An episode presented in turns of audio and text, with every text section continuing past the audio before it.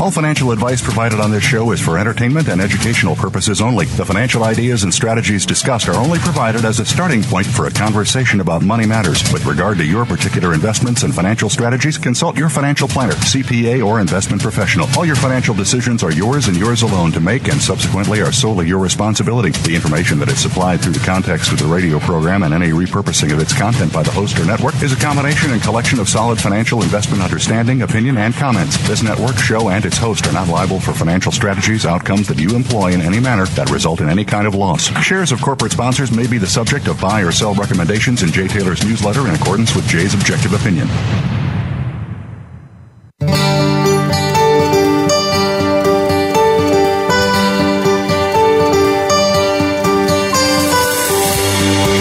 Welcome to Turning Hard Times into Good Times with your host, Jay Taylor. This hour will help investors fix issues and achieve personal gain. Now, here's your host, Jay Taylor. Welcome to Turning Hard Times to Good Times. I am your host, Jay Taylor, and I'm speaking to you from New York City on this, the 12th day of December, 2017. I do want to remind you, I am the author of Jay Taylor's Gold, Energy, and Tech Stocks. It's a weekly and a monthly newsletter. You can go to MiningStocks.com to sign up for my letter. MiningStocks.com, or call our number here in New York during normal work hours, 718-457-1426, 718-457-1426. Also like you to consider subscribing to Chen Lin's excellent newsletter, What is Chen Buying? What is Chen Selling? And we have Chen on this show from time to time. He has some great ideas, works extremely hard to know when to buy them and when to sell them, and has done a remarkably good job for himself as well as his subscribers. So you might want to consider ChenPicks.com. Go there to sign up for Chen's letter. I want to thank each of you for listening to the show, making it one of the more popular shows in the Voice America Business Channel. Also, want to suggest that you keep your questions, your comments, criticisms, and praises coming along. Send them to questionsfortaylor@gmail.com. Questions, the number 4, taylor@gmail.com. We do want to thank our sponsors for making this show economically viable. This week's sponsors are Aron Resources, Bonterra Resources, New Range Gold Corp., Novo Resources, Genesis Metals Corp., and Klondike Gold Corp. I've titled today's show, Is America Approaching Hyperinflation? Charles Hugh Smith visits for the first time. Robert Carrington and Michael Oliver, who will be with me momentarily, join me again this week. Now, something is hugely wrong with our government's CPI index. I think most of you would probably agree with that. Their inflation statistics suggest that the cost of living is rising by less than 2% a year, but the living standard of the bottom 95% of Americans, at least, suggests otherwise. Part of the middle class decline has resulted from disappearing higher-paying, low-skilled jobs. But of even greater significance is the relentless rise in the cost of life-sustaining essentials and the foundation of the economy, like education, healthcare, energy, labor, etc. Charles Hugh Smith will be asked to explain his views on what are the origins of the decline of the middle class. Why are costs going up so much? Why are wages disappearing? And how can we plan for that in the future if it continues? After our first commercial break, a few minutes from now, Robert Carrington will update us on the New Range Gold Corp. project. It's called the Pamlico Project in it's along the Walker Trend in Nevada, and next to some very high-grade gold mines. Robert's a very exciting story. Certainly one that I cover in my newsletter and one that I have invested in personally as well. But right now, we're very privileged once again to have Michael Oliver with us to give us his latest thoughts on the markets. And specifically today, I think he'll comment more so on gold perhaps than in most days. But before I say hello to Michael, just let me tell you, implore you to go to OliverMSA.com. OliverMSA.com. Consider signing up for Michael's excellent newsletter. I get it. And so many missives come through each week, more than we have any chance to talk about here, nor should we, because Michael needs to earn a living. But he is kind enough to pass along some very key ideas and the results of his work to you free of charge. Thanks, Mike, for joining us today. Hi, Jay. Great to be back. Always good to have you. And how did jury duty go? It was a wasted half day, as usual, and then goodbye, we don't need you. I got my check yesterday, $12. Oh, wow. Well, I mean, all right. So how many hours was that? 3 or 4 hours probably. 4 or 5 sitting in a room, people calling over each other. Certainly not minimum wage, is it? Even down there in the South where you live. Yeah. Well, anyway. All right, civic duty. We love to do our civic duty. Okay. Well, all right. Forget about the commentary and the baloney here. Let's get into the real stuff. Gold.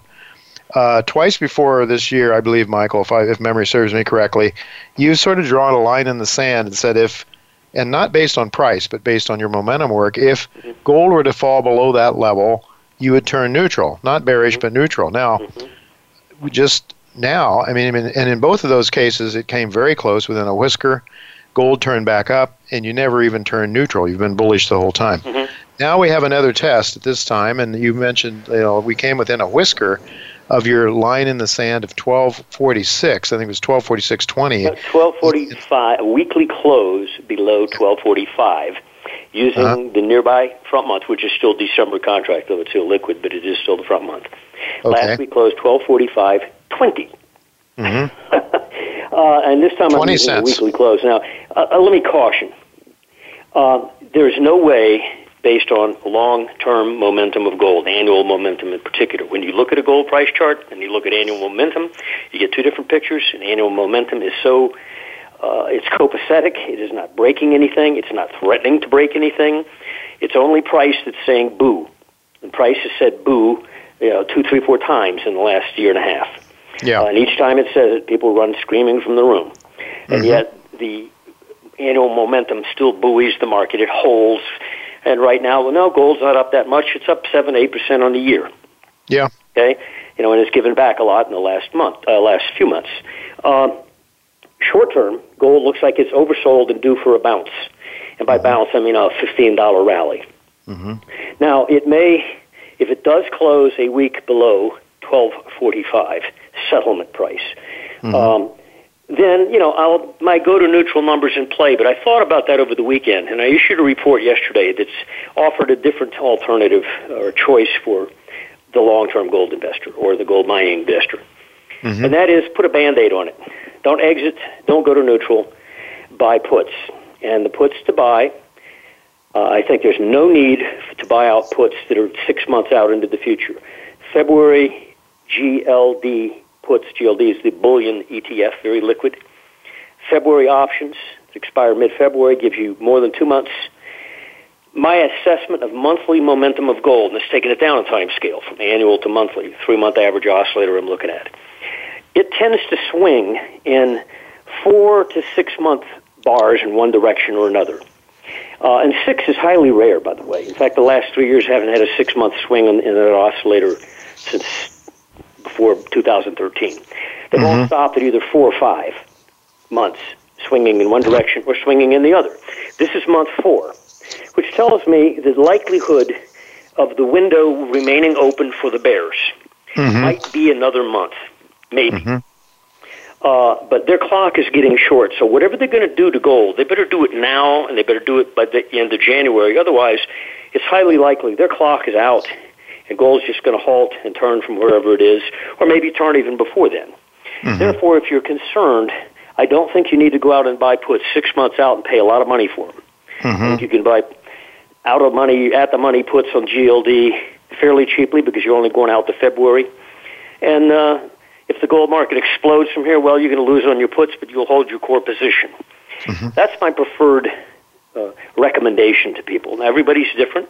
Everybody has different risk tolerances, different portfolio sizes. It might be in miners or gold, but basically this is a parachute or a Band-Aid, I called it, that can solve the problem right now. But I only think the Band-Aid needs to be on for about another month or so, and that's it. I think risk is, Anyway. All right. Well, that's good advice. I mean, that's a good way to play it, I would think, if you're really nervous about this situation, and you can buy some protection cheap, go out to February on the puts, GLD puts, for example. We have to ask you about Bitcoin because it's all the rage. I know to you it's not a very big deal, but obviously it's a big deal to somebody. I see it's selling at $18,400 as I look at the screen at the moment.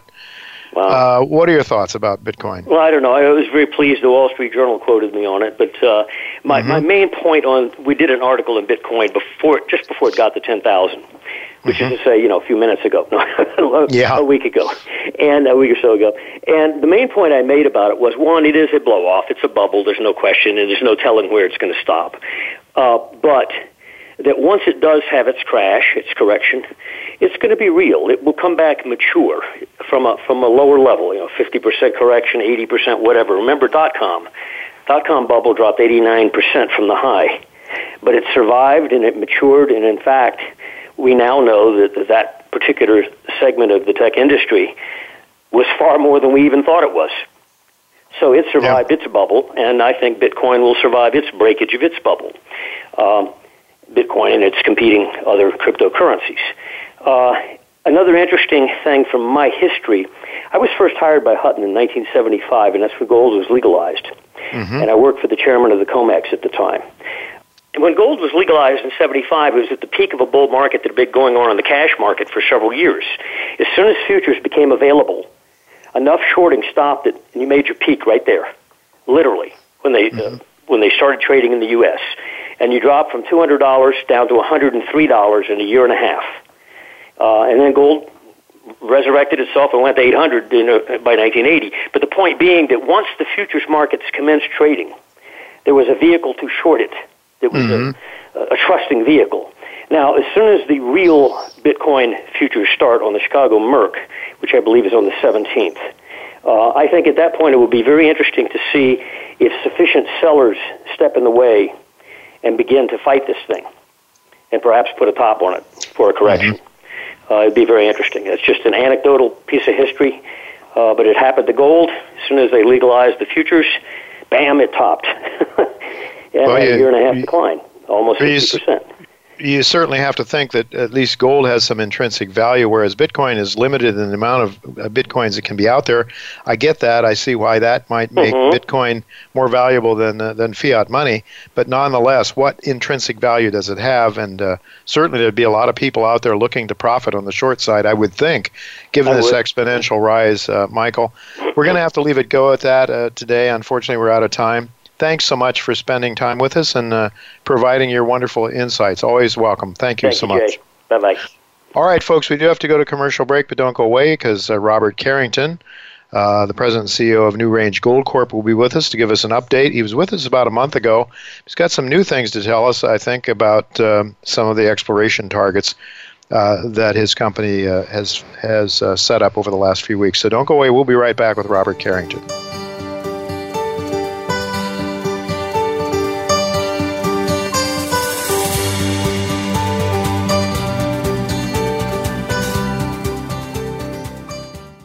Think you've seen everything there is to see in online television? Let us surprise you. Visit VoiceAmerica.tv today for sports, health, business, and more on demand 24/7. Aron Resources is a Canadian-based gold exploration company focused on the company's flagship Committee Bay project located in northern Canada, one of the best mining jurisdictions in the world. The company's current resource outlined by drilling thus far stands at 1.1 million ounces of gold at over 8 grams per ton. Aron is operated by the same team that founded Asanko Gold, which is constructing a major gold mine in West Africa, and Caden Resources, which was recently purchased in November for over $200 million. New Range Gold Corp. is a Canadian junior explorer focused on its recently acquired flagship Pamlico Gold Project, located in Nevada, one of the best mining jurisdictions in the world. Known as one of Nevada's highest-grade gold districts, Pamlico was held by private interests for most of its history and remains largely unexplored. Drilling by New Range is already confirming the legendary grades of the district with intercepts up to 341 grams gold per ton. Well-financed with no debt, New Range is unlocking shareholder value at Pamlico and trades under TSX symbol NRG. When it comes to business, you'll find the experts here. Voice America Business Network.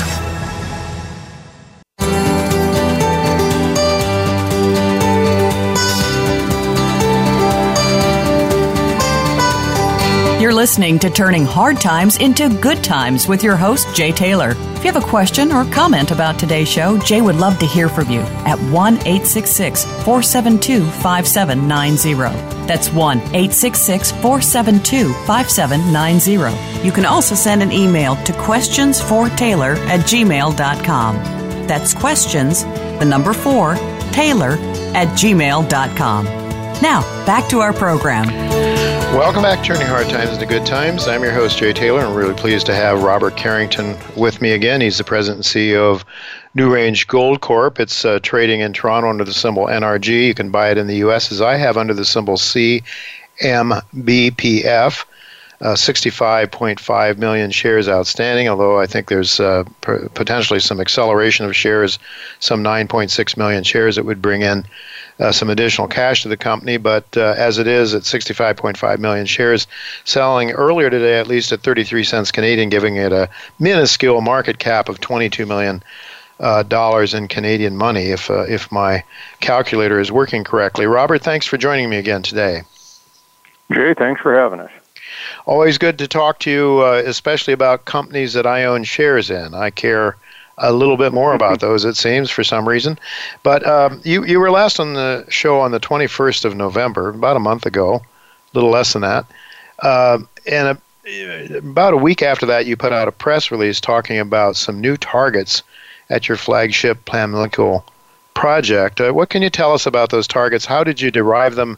And what might it mean for your exploration program going forward? Well, the targets that you refer to are based on a multi-phase, multi-layer geophysical program that we conducted.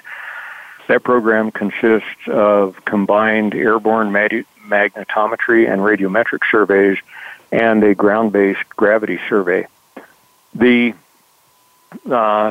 different types of deposits respond differently to different geophysical techniques, and the AirMag and radiometrics strongly indicate, as we mentioned in the press release, that the Pamlico Ridge area is much larger with a much greater strike length than what we had originally anticipated from a simple outcrop mapping. The geophysics indicates that we're probably looking at something with around a 6-kilometer strike and probably around a kilometer wide. Now, wow. all of that probably won't be mineralized, but there are certainly going to be multiple target zones along that. The AirMag and radiometrics also clearly identified the east-west zone as an area of intense alteration. And where that crosses the Pamlico Ridge Zone is obviously a very promising target area. Both of those major structures have seen historic production in the 1880s. And so going forward, we're going to be, we're extending our mapping and sampling to cover that area. Importantly, certain types of, especially sediment-related deposits, both skarn systems and sediment-hosted gold systems that are, you may refer to them broadly as Carlin-type systems, respond very well to certain types of geophysical surveys. A skarn system commonly will have a high magnetometry, high radiometric signature, and a high gravity because it's so very dense.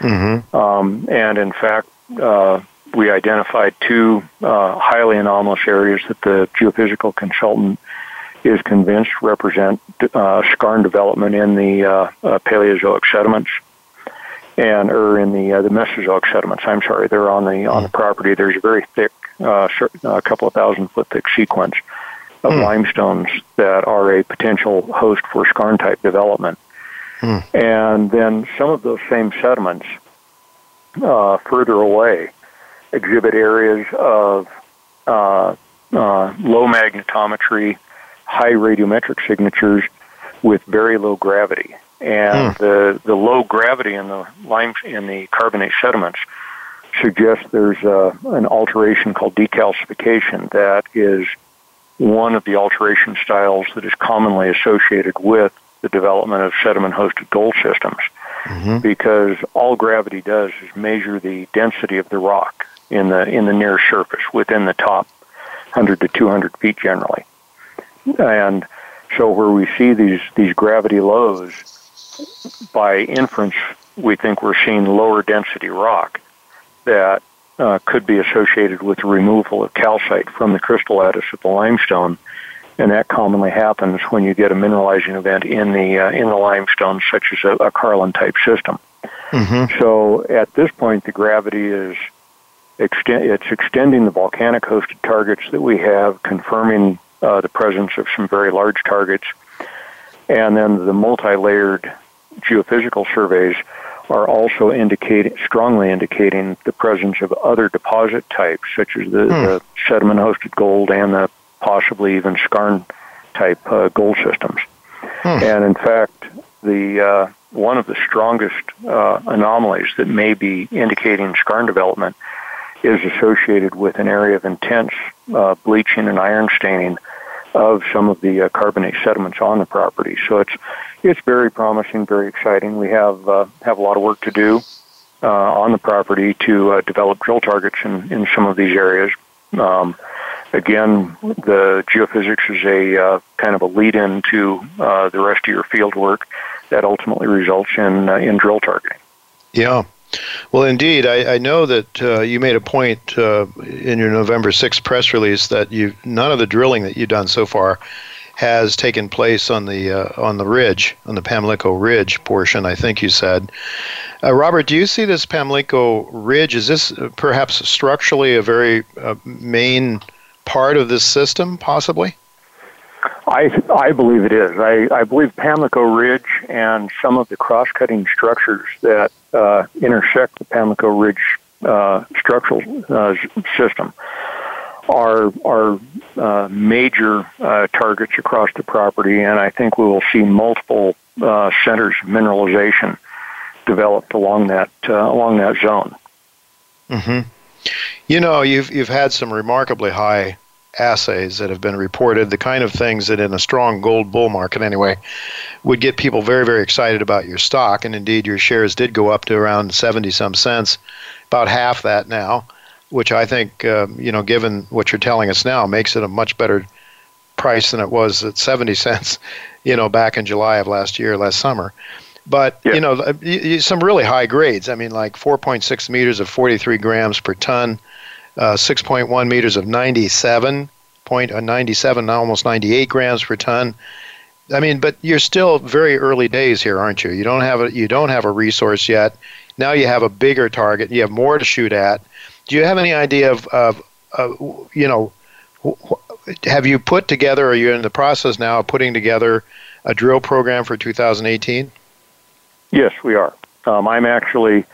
We're interviewing from the property. I'm on the backside of Pamlico Ridge right now, and we have crews mapping and sampling underground, and the specific goal is to expand our drill targeting into some of these other target areas. We're going to be drilling one of the areas that we've already identified. We don't have specific drill sites permitted or identified yet, but we have decided we're going to be drilling. This is about 1,000 meters away from the area that we have been drilling in. So it's a very interesting extension.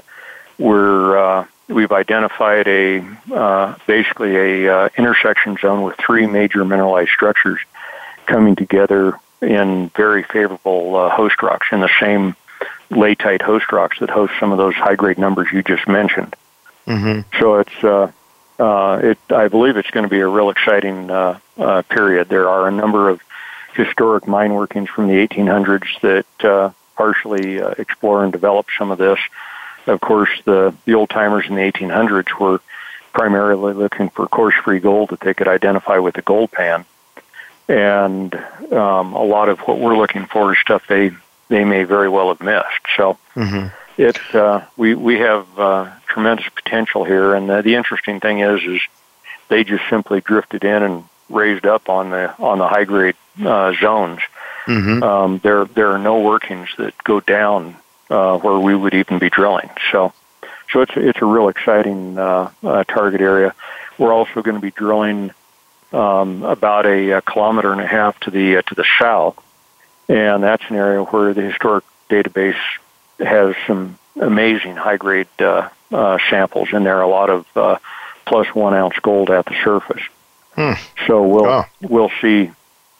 Hopefully that will extend to depth. We're going to be doing a lot of mapping and additional sampling in that area to target those structures and project. Hopefully, be able to project those down through the rhyolite cap and into the more favorable latite sequence at depth. All right. Well, it's going to be very exciting. Maybe you can just tell our listeners, you're in Nevada. The infrastructure is really good. Your energy costs are, I suppose, very favorable. Some of those are considerations longer term, of course. First, you've got to outline the gold and the resource there, and then start doing the economics, and you got a lot of work to do. Metallurgy. Have you done any metallurgy yet? We haven't done any metallurgy. That's actually one of the things that we'll be getting started later this year. Before January 1st, we'll be delivering composite samples from our drilling to McClellan Laboratories for cyanide solubility work. It'll be a combination of bottle rolls and probably a column leach test to determine the amenability to cyanide leaching. And some of the higher grade zones will probably have the laboratory go ahead and do more detailed cyanide leach tests on to see what it would behave like in a mill. But so far, the gold seems to be very fine-grained, and I suspect we're going to get excellent recovery in a heap leach environment. So that's why we'd be going with the columns. Yeah, you mentioned that the oxidation is quite deep there, I believe you said, right, the last time we spoke? Extremely deep, yes. It's the deepest oxidation I've ever seen anywhere on any project I've worked on. We've drilled two stratigraphic test holes that both indicate the oxidation level extends to more than 200 meters. That'd be about 630 feet. So that's very deep level.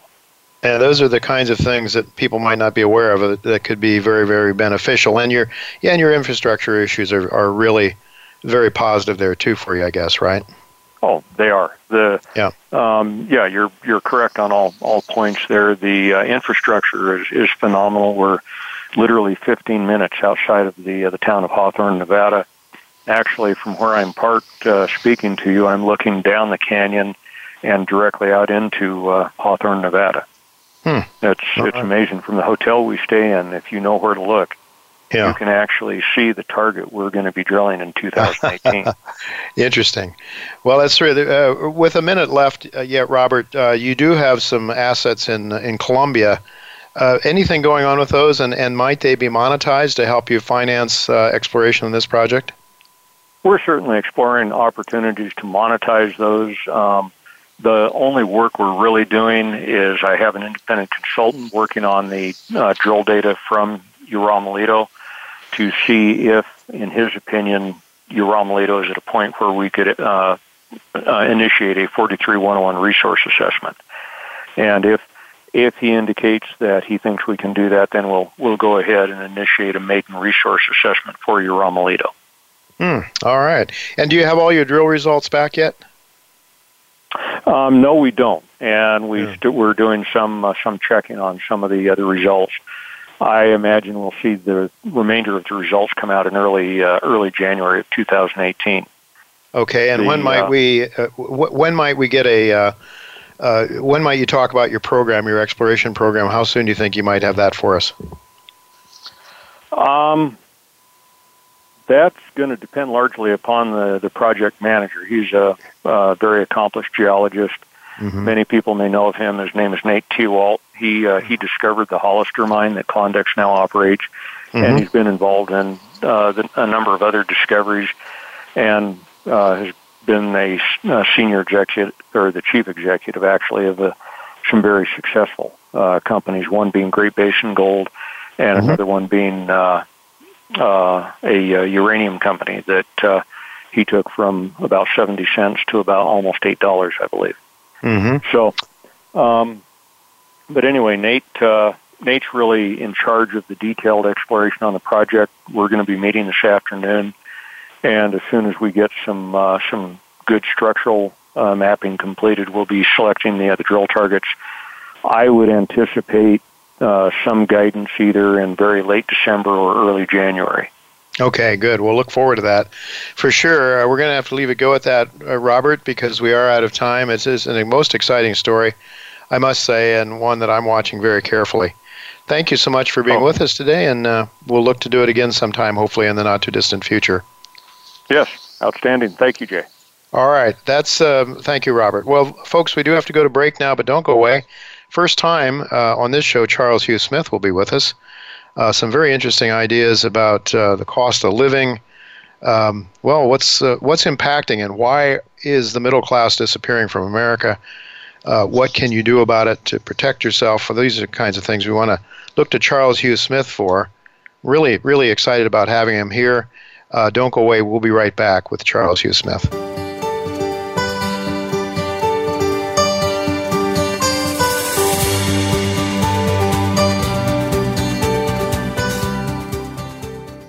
Become our friend on Facebook. Post your thoughts about our shows and network on our timeline. Visit Facebook.com/Voice America. Novo Resources Corp. trades on the OTCQX under the symbol NSRPF and on the TSX Venture Exchange under NVO. Its flagship assets are located in the Karratha region of Western Australia, where they are currently drilling and trenching their Purdy's Reward Project. In addition, Novo has partnered with Sumitomo Mining Corporation to advance its Beatons Creek Gold Project toward production. With over $70 million in cash and strong shareholder support from the likes of Kirkland Lake Gold, Novo is well on its way to establishing itself as one of the top junior explorers and developers in Australia. A gold rush has begun. Recently, three of the largest gold mining companies announced strategic acquisitions in the Yukon territories. Ahead of them was a group who had already consolidated the key claims covering the historic Klondike Gold Rush into one company, aptly named Klondike Gold Corp.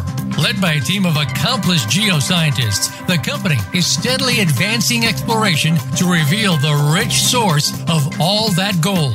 The hunt for the next major discovery is well underway, and Klondike Gold's shareholders are strategically positioned. Stay ahead of the majors and follow KlondikeGoldCorp.com. Bonterra Resources, a Canadian exploration company, is aggressively expanding its high-grade Gladiator Gold deposit in Quebec, Canada.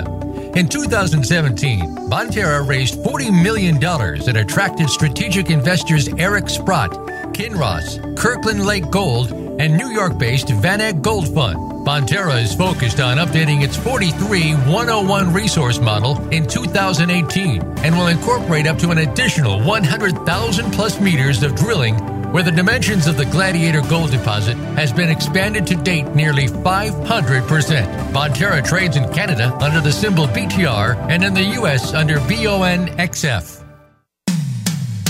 When it comes to business, you'll find the experts here. Voice America Business Network.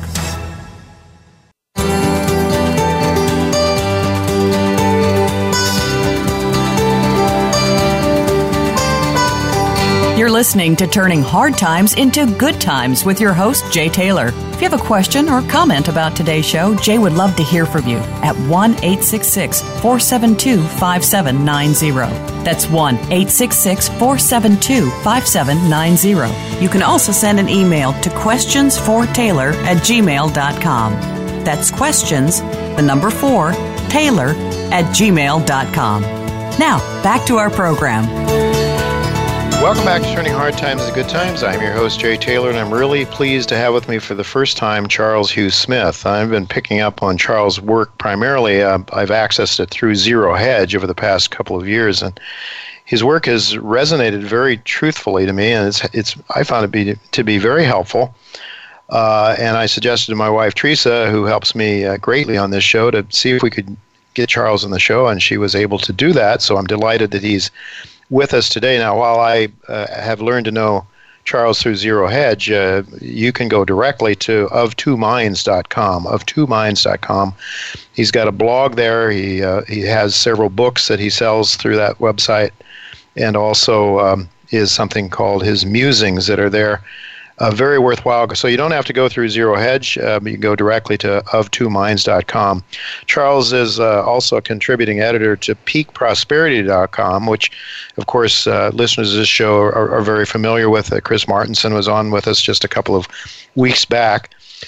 Charles is the author of numerous books, including Why Everything is Falling Apart, An Unconventional Guide to Investing in Troubled Times. And his latest book is titled Money and Work Unchained, in which he addresses the ideas of universal basic income, which I want to ask him about momentarily. Charles, thanks for joining me today. It's my pleasure, Jay. Really good to have you with me while you're closer. Here you're on the mainland. You live in Hawaii part of the time and in California part of the time, so we caught you when you're in our country. Well, yes. I don't know if it's our country. Hawaii is our country too, but it seems so detached in some ways and culturally so different, I suppose. Before we begin talking about some of the items I'd like to ask you about today, inflation being one of them, other matters of the day that are related to that. Can you give us an overview of your latest book and tell our listeners where and how they can? I guess they can purchase it at oftwominds.com. But talk to us a little bit about your latest book, Money and Work Unchained. Okay, Jay. The reason why I wrote the book was a lot of my readers have been asking for my opinion on universal basic income, which is, as we all know, has been getting a lot of publicity by a lot of high-profile individuals like Bill Gates and other tech billionaires, that this is the solution to automation, replacing human labor and basically wiping out tens of millions of jobs, is to give every person, every adult, like $1,000 a month. Mm-hmm. The amount, of course, can vary, but and this will give people the means to continue, paying their essential bills, and this is considered the solution. And I question that, because I think what we really need as human beings is we need meaningful work and a positive social role. And so what I propose is what we should guarantee is meaningful work and a positive social role in our community, that a chance to earn money and earn a livelihood and earn self-respect and not just give us a check. Mm-hmm. Yeah, I mean, what is life if you just have money coming in? What's the purpose of it all? Aren't we supposed to be? I mean, I know that I feel happiest when I feel like I'm doing something useful for others, not just collecting money. I'm sure you feel the same. I think it's a universal, and I'm sort of surprised that so many people see this free money, universal basic income, as a solution. They seem not to notice that humans actually are social animals, and we want to contribute to our community and earn our way, not just live off robots or whatever the source of all this money is supposed to be. I can't imagine it. Well, that's I think certainly an interesting book, and maybe once I have a chance to read it, we have you back on and we could ask you some more about it and talk about it some more, because I think it's. But again, it's oftwominds.com. If you pick up a copy of the book there, and I think you have it. It's both electronic and hard copy, right? Yeah, and it's on Amazon.com along with all my other books. Good, excellent. All right. Well, I'd like to talk to you a little bit about the cost of living. In fact, you wrote a piece on December 5th, The Cost Basis for Our Economy is Spinning Out of Control. We've had John Williams, I don't know if you know John Williams, an independent economist on this show, and he's pointed out he's been a critic of the government's inflation numbers, hedonic pricing, substitution, various other gimmicks that are used to make it look as if the cost of living isn't going up very much. We're told that it's around, it's less than 2%. The Fed wants to get it up. Want actually inflation to increase to 2% or something like that. We're told it's much lower than that. But judging from your article on December 5th, I think you think it's already much higher than 2%, at least for most average people. Is that right? Right. And again, trying to sort through the data is always a challenge, because it's often, as John has pointed out, it's been adjusted in ways that are opaque to us normal people. Mm-hmm. But I've read studies in which the rate seems to be, if you include places where rents are rising and the cost of housing is rising, that the rate is more like 7% a year, at least for those households that are exposed to healthcare costs, which are rising steadily, and rents or higher housing costs. Yeah, you in your article you pointed out healthcare is really a big one, and what I found really interesting is a massive departure in terms of the ratio of doctors to administrators. Is that a big part of the reason that healthcare is going up so much? This infrastructure, the people, the regulators, the reporting that needs to be done, or what's going on here? Well, if you speak to people in the healthcare industry, both the insurance side and also the caregivers, the doctors and nurses, they all complain about the tremendous increase in paperwork and paper shuffling. And so some estimates are that roughly half of all of our healthcare expenses in America are related to counterclaims and claims and paper shuffling, along with the fraud that often goes undetected in our system. But I think my larger point here, Jay, was that in times of widespread prosperity, costs are low. And we saw this in America in the 50s and 60s. And if you go back, you can go back as far as the Roman Empire, and when prosperity was widespread in ancient cultures as well as modern cultures, prices are low, and money is sound, and inflation is modest. And you can see historical examples, as I say, going back several thousand years or as recently as 19th century Britain, where prices didn't really change for most of the 19th century. So you got to keep more of your money in the sense that your money retained its purchasing power, and you actually could save or invest some because costs were stable and low. Yeah. Well, we certainly, sound money is certainly something we don't know anything about these days, and the people at the Federal Reserve don't know about it or don't want to know about it. I don't know. What are your thoughts? Why have we gone off track? I'm old enough to remember when we still had a quasi-gold standard. I remember very plainly reading the New York Times coming from New Jersey into New York City the day after Nixon spoke to the nation, and we went off the gold standard temporarily, he said.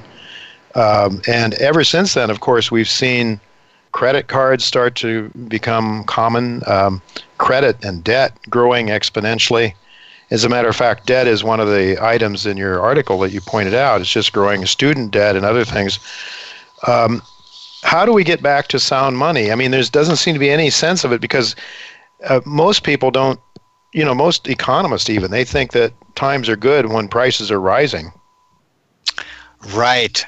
And It that works well if wages are rising at a faster rate than costs. But if as we all know, the wages for about the bottom 90% of the American population have not really risen for at least a decade or 15 years, and in some measurements, it's been 30 years since there were actual increases in household income. Earned income.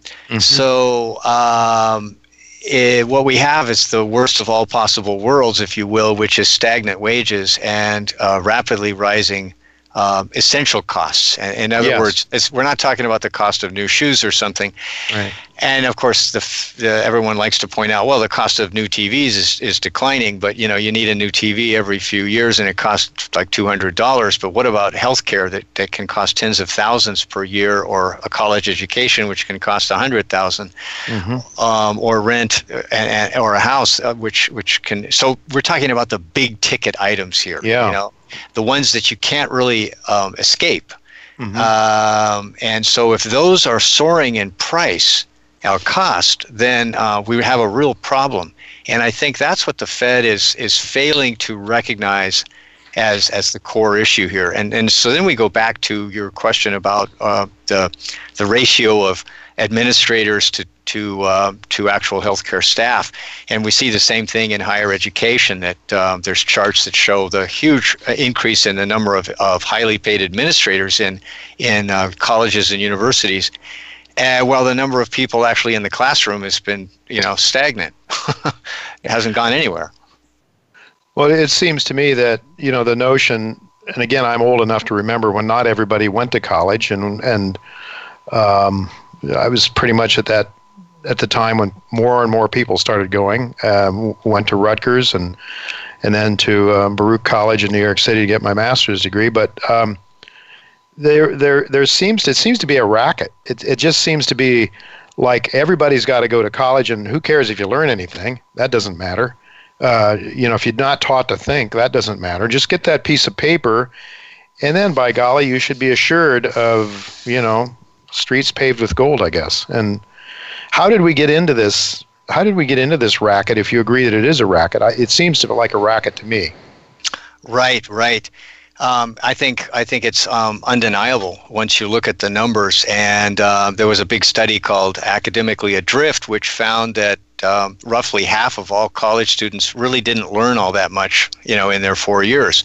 So obviously, the system is not really. It's not achieving its educational goals, and it's burdening the whole generation with extremely high student loans. But I think we can maybe look at why are these rackets continuing? Why is there no real competition in the higher education? Why is there so little competition in healthcare? And so I think my answer is, well, we've allowed these cartels to basically gain political and financial power. And so, a cartel is means like it's all the competitors agree on a price. Mm-hmm. And so there's they basically limit competition to sort of like a little bit just for public relations purposes, but they maintain the prices as they continue to go up and up and up, which is what we see in higher education and healthcare. Yes, indeed. In fact, there was a physician that spoke to us, a free market-orientated physician who operates, he and his partners operate a hospital in Oklahoma City that is really free market. All the prices are there. You want, a surgery of some kind or another. You know what it's going to cost you. The doctor knows what he's going to get out of it and everything. It's really a very different model. And he talked about how insurance companies are not at all interested in keeping costs down. They basically just pass it on and... they're basically they will mark something up and then pretend that they're giving you a great discount. Like if you go to a store and buy a shirt for $80 and they mark it down to $29, you say, "Wow, what a deal I've gotten!" Well, it should never have been anywhere near $80 to start with. But there's that kind of lack of competition that seems to be so much a part of what's going on. And I just wonder if you don't think if we had a sound monetary system. Where money wasn't created out of thin air and people had to start dealing with the scarcity of money, if that might not also be a solution, although I don't hold my breath in terms of expecting the Fed or anybody to go back to that sort of a honest monetary system. Would that help? I think definitely it would, in the sense that we wouldn't be relying on credit to save us. In other words, the solution now is, well, the federal government should borrow another $1 trillion and give it away to somebody, and then that's the solution. The problem with credit, as we all know, is debt has interest. It accrues interest, and you have to pay principal and interest. And so even the government, despite its tremendous size, eventually you get eaten alive if you're living on borrowed money, and that's the long-term concern. With economists looking at the federal debt, and as well as corporate debt and household debt, is eventually all of your future earnings are devoted to servicing debt, and you don't have anything left to invest in the future. And that may be one reason why productivity has been declining or stagnating in the U.S. Like we're not investing wisely. We seem to be spending our way into a hole rather than investing in productive assets and training. Well, the answer, of course, is just to suppress interest rates. That's the answer we're given. Just, the economy is slow. What you do is just drive interest. You create more money out of nothing, flood the markets, push the interest rates down, right? That's what they've been doing. How can that come to an end? Which sort of leads me to another topic I'd like to ask you about. You've written more recently, I think even perhaps today, you wrote on a blog, Three Bubbles / Strikes and You're Out. You're sort of suggesting that, for those people that are expecting that the Fed and the central banks can bubble their way out of trouble, again, this being the third bubble, the first being the dot-com, the next the housing bubble, and now the central banker bubble. Your article sort of suggests that there's sort of ultimately self-correcting dynamics in play in markets that cannot be overcome by more of the same bad policies. Do I have that right?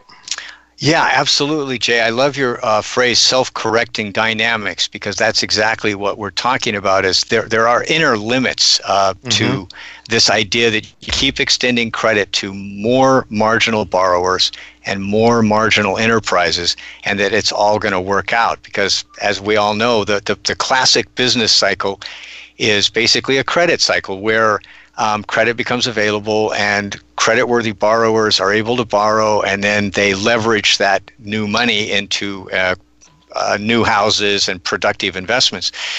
Where at the end of the credit cycle, which is where a lot of people feel we are now, then credit is being extended to uncreditworthy people who are basically have marginal qualifications to borrow more money than they already have. And so those are the people and the enterprises which are most likely to default, right? As soon as there's a pullback or a mild recession or their income declines, or there's a family emergency, or the enterprise is no longer profitable. Any kind of disruption will cause them to default, and then those defaults tend to domino, right? As people lose their jobs, then they default, and once the businesses they were supported by those people's spending, then their income declines, and so on. So this is a normal business cycle, and it's been basically delayed or pushed forward by the Federal Reserve's action of just, as you say, super low interest rates and unlimited liquidity. So the marginal borrowers and lenders have all been kept afloat, and they're actually dragging the whole economy down because they're dead weight. They're not really supporting productive investment. It's been consumption, but consumption is not investment. Mm-hmm. Yeah, that's all they know, though, basically. And one other topic I'd like to ask you to comment on briefly is the dot-com, or let's say the Bitcoin markets now. You had another very interesting article. What will take? I forget exactly how it was. What will self-destruct first? Will it be Bitcoin or fiat currencies? That's not exactly the title, but that's the idea, I think, behind it. With the last couple of minutes left here, can you just comment on that article, perhaps pass along to our listeners what you were saying there? Yeah, of course, we're all interested in the Bitcoin cryptocurrency phenomenon, and we all know that actually nobody knows exactly how it's going to play out, because this is a very new technology. I mean, it's like 8 years old, right? It's kind of like predicting the internet in 1995 or something. It's very, we're all guessing. And so I think we should always be skeptical of anybody's so-called expert opinion about how it's going to play out. We don't know.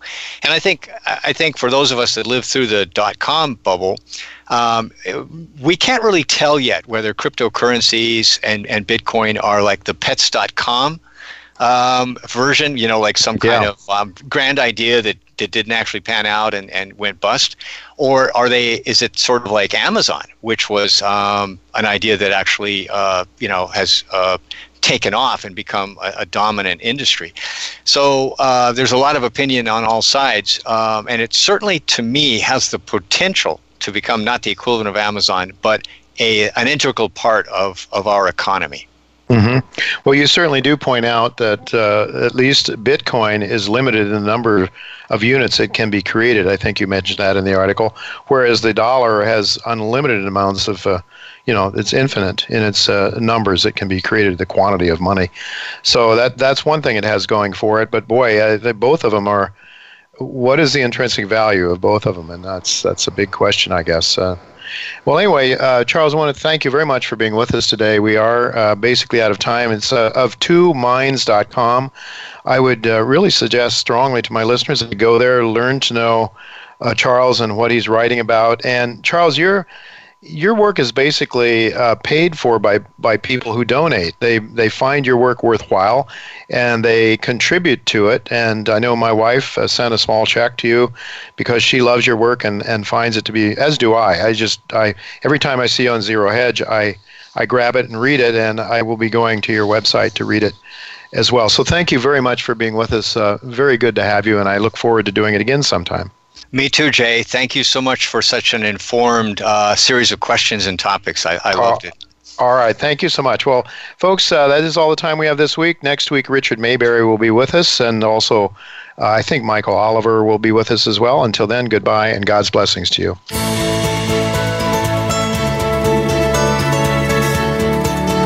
Thank you again for listening to Turning Hard Times into Good Times with Jay Taylor. Please join us again next Tuesday at noon Pacific Time, 3 p.m. Eastern Time on the Voice America Business Channel.